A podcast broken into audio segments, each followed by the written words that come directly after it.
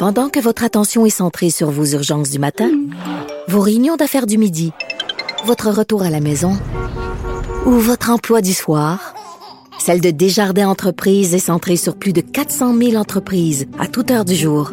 Grâce à notre connaissance des secteurs d'activité et à notre accompagnement spécialisé, nous aidons les entrepreneurs à relever chaque défi pour qu'ils puissent rester centrés sur ce qui compte, le développement de leur entreprise.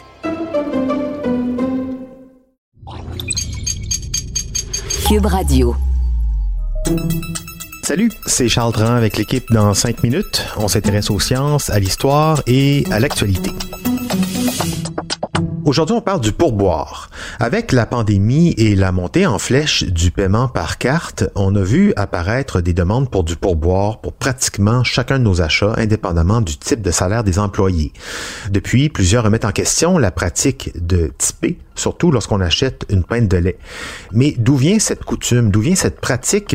Et pourquoi le fait-on encore aujourd'hui? Voici Sophie Croteau. Le pourboire est une pratique répandue partout en Amérique du Nord qui consiste à ajouter un extra monétaire au montant de notre achat, surtout dans le cas des services. Selon la loi, les travailleurs qui en bénéficient sont payés moins, mais on peut les remercier et souligner leur travail avec un montant à notre discrétion. Cette coutume remonterait au 15e siècle en Angleterre. C'était alors un geste de l'aristocratie pour souligner l'excellence du travail des serviteurs. En France, on retrouve la première mention écrite du pourboire dans L'École des femmes de Molière, écrit en 1662. Le pourboire signifiait littéralement une boisson, typiquement du vin, qu'on donnait à des individus de rang inférieur.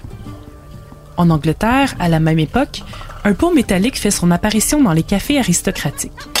On y dépose une pièce qui, par le cliquettement avec le métal, fait comprendre au serveur qu'on veut être servi en premier.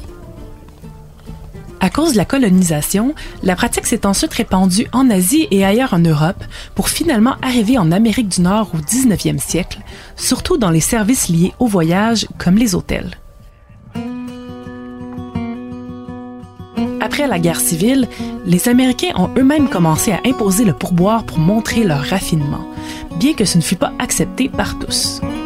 Certains le considéraient comme antidémocratique et classiste, il était avant tout imposé par des hommes blancs pour remplacer le salaire des employés noirs et des femmes. La grogne s'intensifie au début du 20e siècle, alors que plusieurs mouvements de protestation naissent pour l'abolir et que des lois anti-pourboire sont créées dans plusieurs États. En 1904, un groupe de 100 000 membres en Georgie s'engage même à ne pas donner de pourboire pour un an en signe de contestation. Malheureusement, les lois anti-pourboire sont une à une révoquées par les cours suprêmes de chaque État pour finalement disparaître complètement en 1926.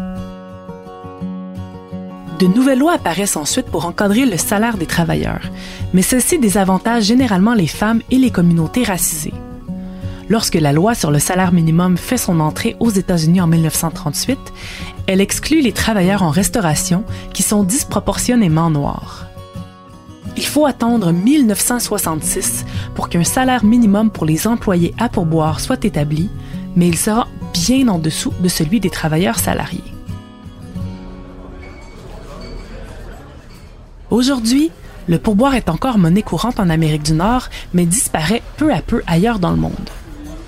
On souligne souvent son aspect injuste qui perpétue des stéréotypes et comportements sexistes et racistes.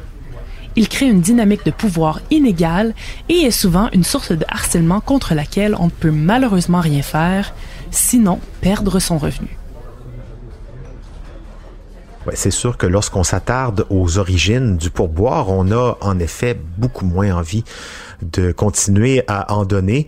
L'époque euh, où on souligne l'excellence par un incitatif financier devrait peut-être euh, être révolue, revue en tout cas, afin qu'on s'engage dans une ère plus juste, plus équitable pour tous les travailleurs. Je pense à la restauration, par exemple, dans de nombreux pays. Le service est inclus dans le prix affiché sur la facture. Merci, Sophie Croteau. C'était en cinq minutes.